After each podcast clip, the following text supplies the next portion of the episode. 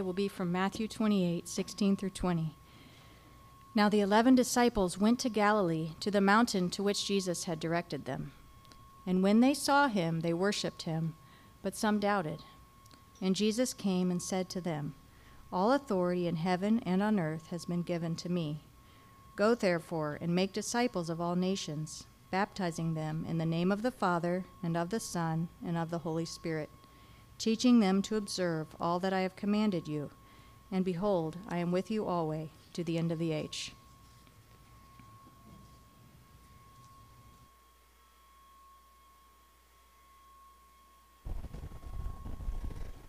Children, you can go to your classes now, follow your teachers.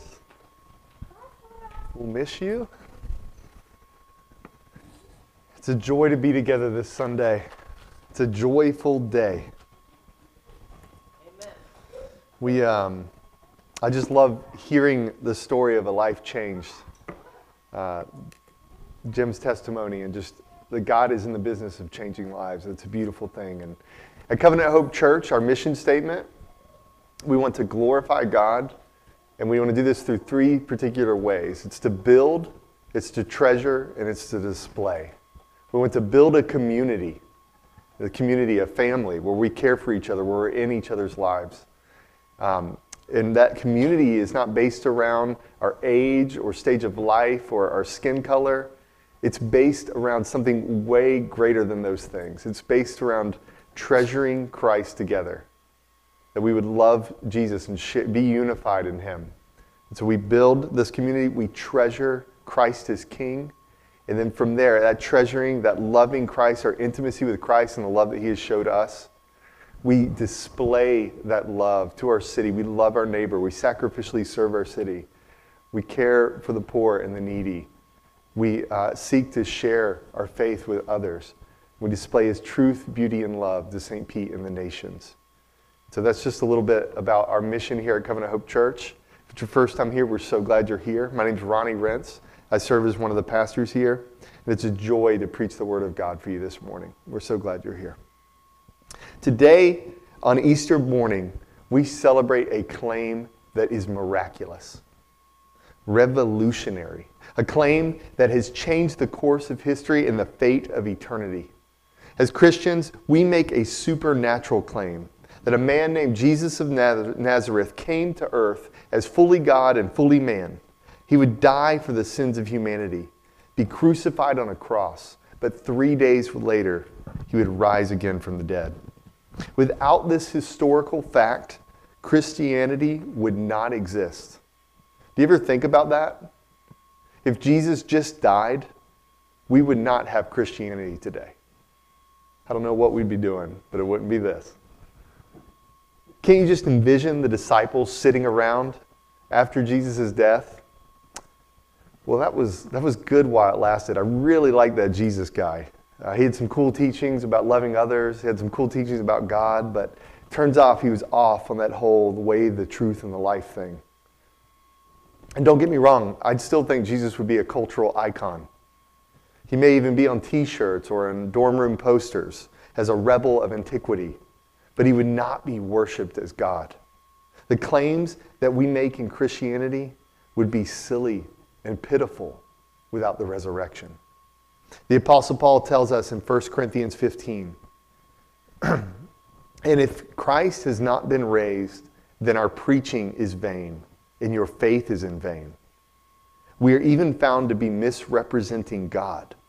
And if Christ has not been raised, your faith is futile, and you are still in your sins. And if in Christ we have hope in this life only, we are of all people most to be pitied. We are of all people the most to be pitied if Christ did not raise again from the dead. Everything rides on this risen Christ. That is what verifies that what he said was true and that he is worthy of our worship. Without the resurrection, Jesus would be just another guru or prophet. Whether Christ is risen or dead has life altering consequences for each of us here today. How we respond to these claims determines our reason for living, determines the fate of our eternity. There goes the Bible. Join me in praying that we would meet with God this morning and that He would help us discern truth and know beyond a shadow of a doubt the reason we celebrate this Easter. Let's pray.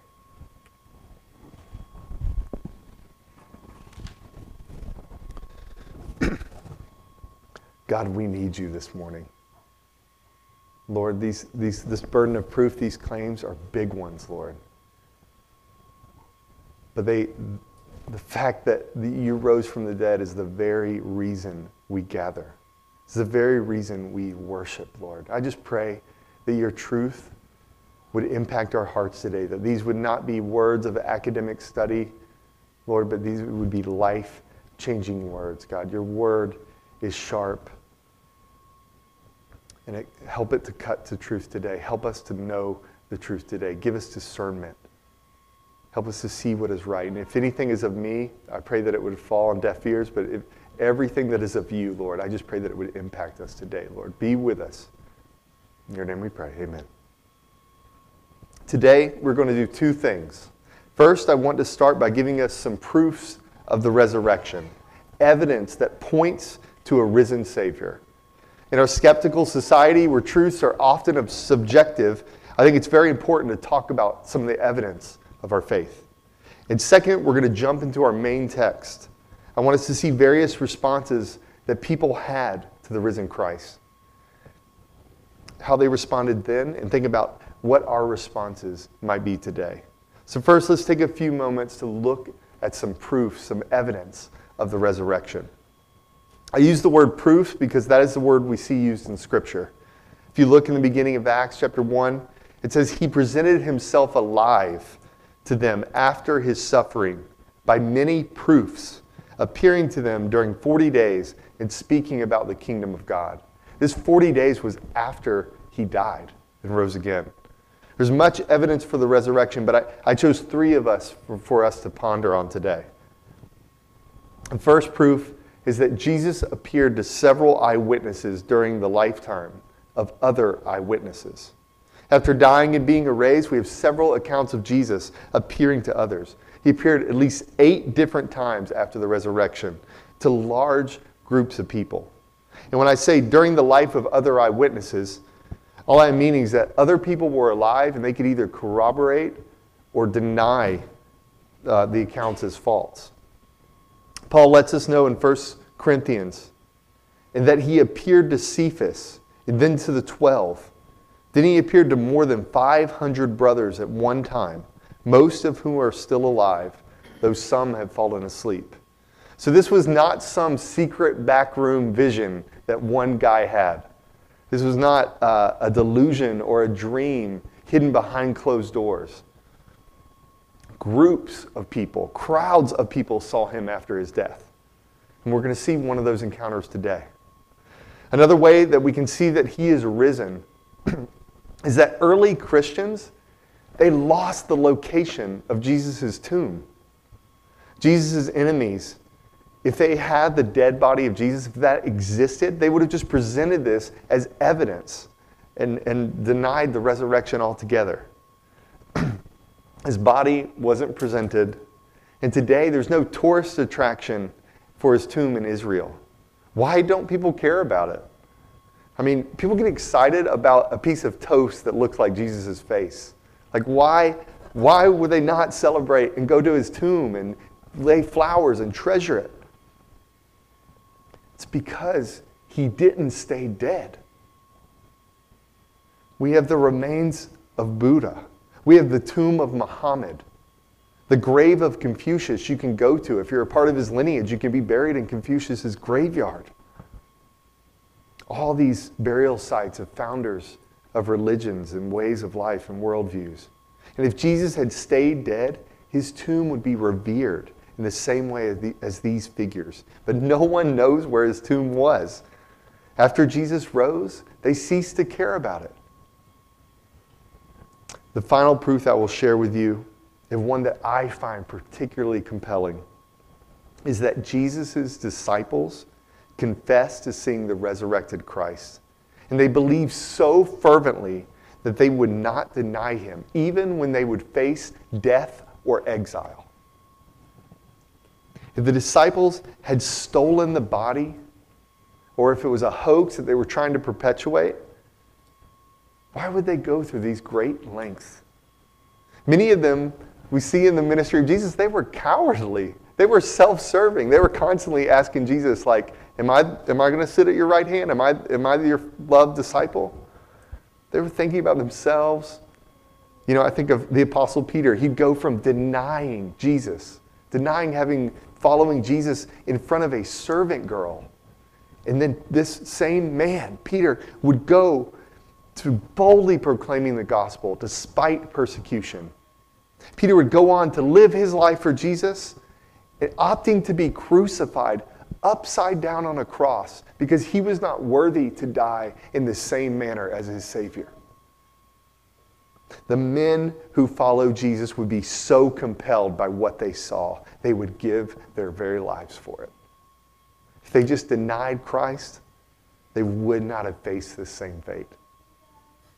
Why would they do this? Something changed them. It's not only changed the lives of the disciple, even the day of worship would change from Saturday to Sunday to commemorate this new reality of a risen Lord. I present these to you as evidence as we think about the claims that Christianity makes. In our passage, there's even more evidence, and, and there's tons more things that we could talk about. But in our passage, we'll see that there's deniers of the resurrection and there's doubters of the resurrection. And I hope these proofs help sway us from being either, falling into these two camps. Today, we're going to be in Matthew 28, so I invite you to turn there with me this morning. If you have an ESV Bible, uh, we have some up front, or they may have all been taken, but um, it's going to be on page 835 in your, in your ESV Bible.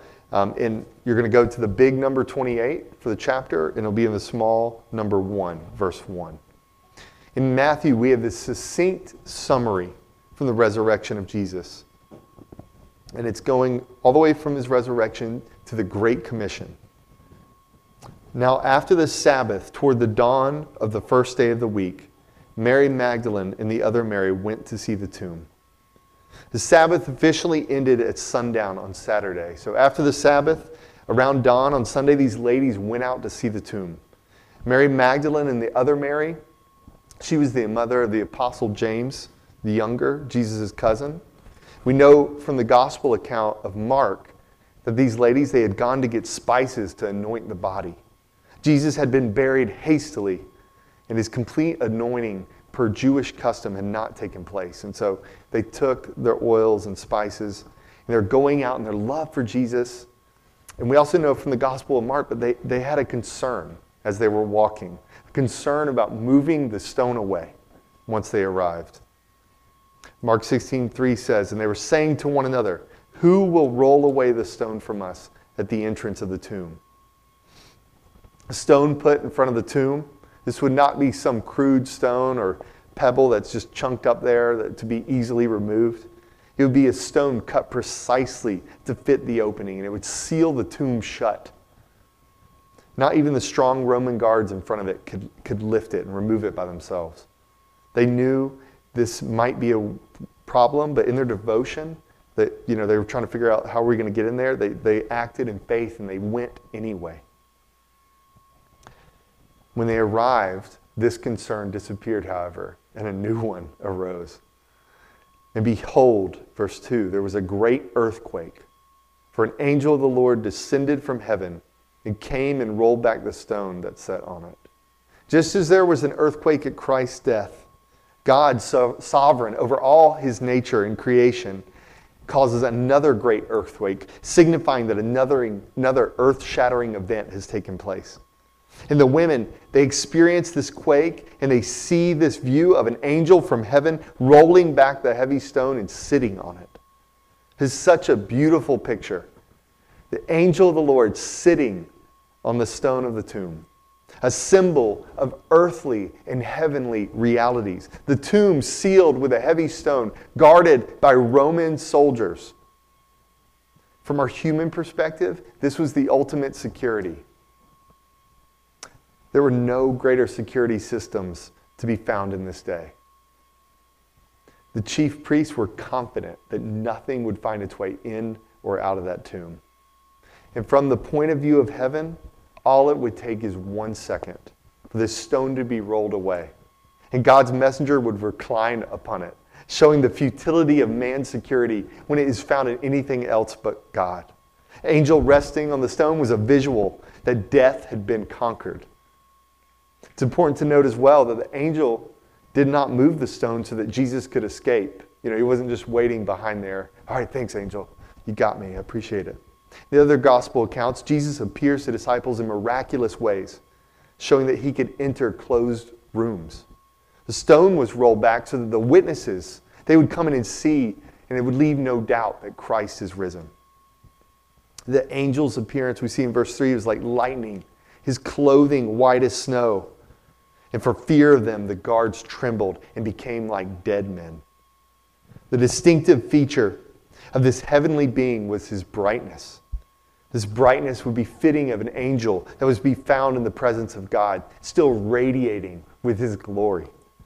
In response to the sight of this angel, these soldiers, these trained soldiers, warriors, would be so traumatized that they would faint in terror. And these were not weak men. They were tr- highly trained soldiers who were used, used to cruelty in their everyday lives. With all their combat training and experiences, they were not prepared for God to enter their life. They would tremble and pass out the sight of this angel. This angel then turns and speaks to the ladies. They would have been very fearful as well. The angel said to the woman, Do not be afraid, for I know that you seek Jesus who was crucified. He is not here, for he has risen, as he said. Come see the place where he lay. The angel reassures them that there is no reason to fear, invites them in to see the spot where he was laid. Living men do not belong in tombs. He was not there, he was risen. And then the angel instructs them to go quickly and tell his disciples that he is risen from the dead. And behold, he is going before you to Galilee. There you will see him. The two instructions of the, of the angel were to come and see and to go and tell. And I want us to just stop here for a moment and apply these instructions for those that are followers of Christ. The message of Easter means very little to us this morning if it concludes with just the instruction to come and see. If today is just the celebration, we can have a wonderful service. Everyone can be dressed up, an event that we take in. We can think, oh man, that was a sweet time together. And our minds can begin to wander off about all the festivities that today holds. That they were not just to come and see, they were uh, they were to celebrate and come and see, of course, but they were also told to quickly go and tell. Can you imagine what these ladies felt this morning? Last night, many of us got to witness a precious thing in a, in a wedding of our dear friends, Justin and Allie. In that moment when the bride walks down the aisle, when she meets her groom and the groom meets his bride, they're about to wed, it, it's hard to put that feeling into words. Even sitting in the audience, I know I'm a softy, so maybe some of you are unaffected, but uh, I can't help but be moved to emotion. Seeing two people bound in love, becoming a new family together, and seeking to glorify Christ in their marriage. It's a beautiful thing. Or that feeling you get when you're reunited with old friends that you, that you love so much. They know you, you know them. It's as if you never parted ways. You can jump right in, make jokes. They know what you're saying. You're understood, you're loved. Or the feeling of holding your child for the first time, seeing their face for the first time. And as awesome and wonderful as these things can be, they serve as just a taste of what it would be like to witness Jesus defeating death. To see the miraculous, to see all the wrong that had been done to be righted. And we're not only to celebrate this King of ours, not only to come and see his beauty and worship him, we are to go and to tell others that he is risen. If we could this morning just possess the same wonder that they had, a freshness of these events in our hearts, captivated by the fact that Jesus would go to the cross and die for the sins of man, that he would take our place, enduring the wrath of God for our sins, and that he would rise again, giving us ultimate hope in all of life, knowing that all who turn from their sins and place their trust in him will be saved. And so, what do they do in response to these commands? They immediately obeyed this angel. Verse 8 So they departed quickly from the tomb with fear and great joy and ran to tell his disciples. Their two emotions, fear and great joy. As they were headed to the tomb, they're worried about how to roll the rock away. But as they're leaving the tomb, they're overflowing with joy. They're fearful of the mighty works that they have seen. They don't know whether to laugh or to cry. They're probably doing both. Their beloved was alive again. They could not keep this news to themselves. And then, as if it w- couldn't get any better, who do they come across? Who do they run into on their way to tell others? The risen Savior. And I just love how Jesus responds to them. I was kind of cracking up about this all week because Jesus just says, And behold, Jesus met them and said, Greetings. Some other translations say he said, he said, Rejoice. Either way, his grand arrival after defeating sin and death completing the eternal rescue mission of humanity. Greetings. Three days prior, he was nailed to the cross. They see Jesus back from the dead, and he just says, Hello.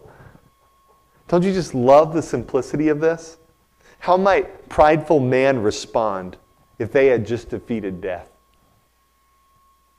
We can get so tied up sometimes in our theological complexity within the church but in all his wisdom and power, Jesus was approachable.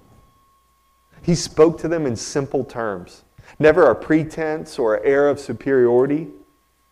And not only that, he knew them, he met them. Once again, just can you imagine running from that empty tomb, full of fear, full of joy, crying and laughing, trying to tell others as quickly as you can and Jesus sees them on their way. Jesus came to meet them, just as he comes to meet us. And their response to this hello, it was the right one. They came up, verse 10, they took hold of his feet and worshiped him. And Jesus said to them, Do not be afraid. Go and tell my brothers to go to Galilee, and there they will see me.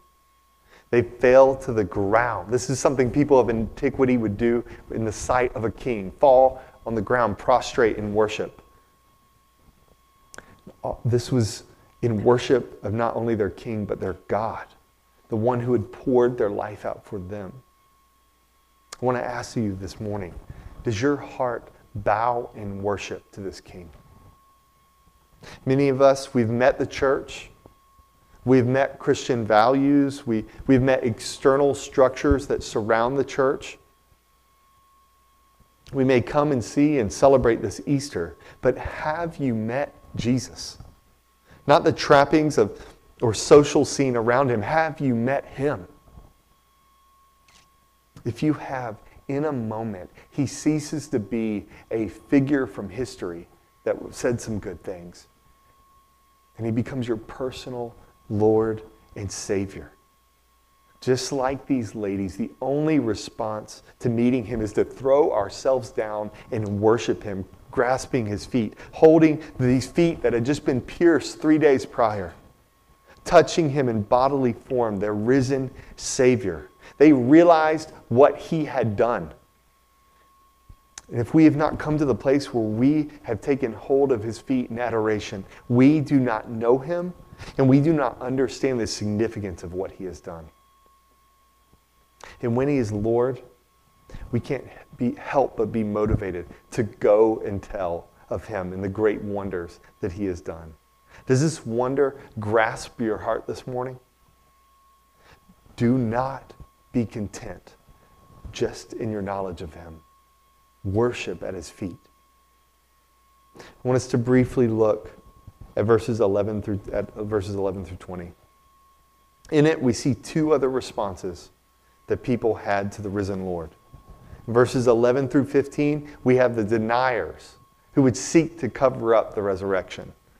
While they were going, behold, some of the guard went into the city and told the chief priest all that had taken place. And when they had assembled with the elders and taken counsel, and gave a sufficient sum of money to the soldiers, and said, Tell people, his disciples came by night and stole him away while we were asleep. And if this comes to the governor's ears, we will satisfy him and keep you out of trouble. So they took the money and did as they were directed. And this story has spread among the Jews to this day. This is an account of the high priest coming up with a plan to control the message, to try and get their best public relations team out there in order to maintain their religious control. They had given Judas 30 pieces of silver to betray Jesus, and now they give the money to the guards to deny what they saw and say that the body was stolen while they fell asleep. This alibi just does not hold up. This would have been an obvious lie to anyone who was familiar with what was required of these soldiers. One, how would you remain asleep while 11 men struggled to roll away the stone and drag a dead body out? And two, if you were asleep, how do you know what happened? And three, the consequences for a soldier falling asleep and forsaking their duty is that they would be put to death. These were the deniers. And now I want us to look at one more group in verses 16 through 20. These are the doubters. The 11 disciples went to Galilee, and even after seeing the resurrected Christ, we see in verse 17, and when they saw him, they worshiped him, but some doubted. They had seen the physical evidence, they had seen him die and living again, and yet they doubted. This serves as one more proof that the Bible is true. It's just very real. These are not men made out to be perfect heroes of the faith. Some doubted. Do you doubt the truth of this account this morning? Even those that could touch his wounds, be with him, eat with him, they doubted as well. Jesus would then go on to give his commission to the disciples for every believer since. And Jesus came and said to them, All authority in heaven and on earth has been given to me. Go therefore and make disciples of all nations, baptizing them in the name of the Father and the Son of the Holy Spirit, teaching them to observe all that I have commanded you. And behold, I am with you always to the end of the age. This is the mission and goal that every Christian is to live for. Not just pastors, not just missionaries. This is the commission of our Savior and King. Making disciples is what we are about what we are to be about as individuals and as a church. But in all these responses, the question that we should seek to answer beyond a shadow of a doubt is have we met this risen Jesus? If you have met him, then praise God. Now go and share him. Go and tell everyone. If you haven't met him, maybe your response is to doubt or your response is to deny. Maybe you don't treasure him as Lord of your heart, but have only been around churchy things. He's that figure of history and not this personal King and Savior. Then why not today? Even those that had the proof still doubted. Why not humble yourself and, with the faith of a child, take hold of his feet today? Confess to him that you have denied him. Confess to him that you have doubted. He is the only thing worthy of your worship. And no matter your past, as we've seen in Jim's testimony, no matter how many times you've turned away from him or sinned against him, you can still come to him.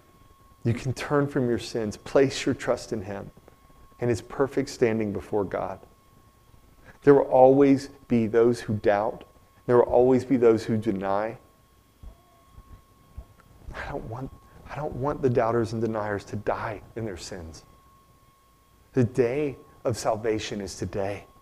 Any member here would love to talk to you further after the service about how you can know what we celebrate this Easter, how you can have the same resurrection hope. Some of us in this room, we've responded to this gospel account. We live for these truths. You know these truths. You're here to come and see, but you end with the celebration and not the proclamation. You may be here for the music and the community and the festivities, but God has brought us here to meet with a risen Savior, to worship a living God, and to go and to fulfill His great commission. Maybe you've just been going through the motions of the Christian life, doing more of the consuming and less of the great outpouring of what we have been given in Christ. We read in 2 Corinthians 5:18, all this is from God who through Christ reconciled us to himself and gave us the ministry of reconciliation. The task that God the Father gave his Son is the task that Jesus gives to us. The ministry to reconcile others in their brokenness, to point them to this living God that defeated sin and death and is worthy of all worship. Let's not just come and see, let's go and tell. Let's Let's take a moment. I want all of us to take a moment of prayerful silence. For some of this, it means repentance and faith, acknowledging God's lordship, confessing our sin, and for the first time, asking Jesus to become the Lord and Savior of our life.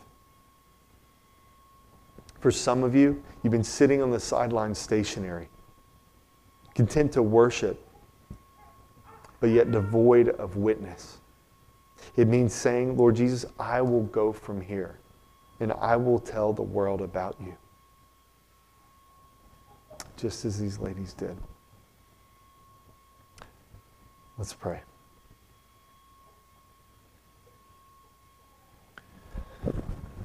God, no matter where we are today, whether we are a doubter or a denier, whether we are just coming to see or we are going and telling. Lord, you hold us. God, you, you formed our hearts. You know and number our days. Lord, I pray for the doubters that they would see their truth, that you would give them friendships where they can ask questions. Lord, there should be no safer place to ask questions than your church. God, I pray for the deniers whether you would soften their hearts. They would see your beauty, they would see your majesty. They would see that the ways of man are futile, the ways of God are so good. Lord, for those of us just content to come and see, God, I just pray that we would be moved to, to action, that we'd be moved to to see that you have chosen to make us a part of your kingdom and, Lord, to use us mightily. God, to fill us with your spirit, to equip us as your saints to go forth with the gospel. And Lord, bless us in our efforts to go and tell, to share of this good news to a world that doesn't, doesn't see a need for church, that doesn't see um, a need for a Savior. It's content to live in its sin. Lord, I just pray that we would be faithful. Lord, pray this morning as we consider these claims about who you are, about meeting you. I just pray that we would, we would all meet with you. We would see who you are in your word. We would see these accounts. Lord, that you would, you would change us to be conformed to the image of your Son. Lord, we need you. We praise your name that you are risen from the dead. We praise your name that we have an eternal hope. And that that is the foundation of our faith that we serve a living God. Thank you for all your goodness. Thank you that you have risen. In your name we pray. Amen.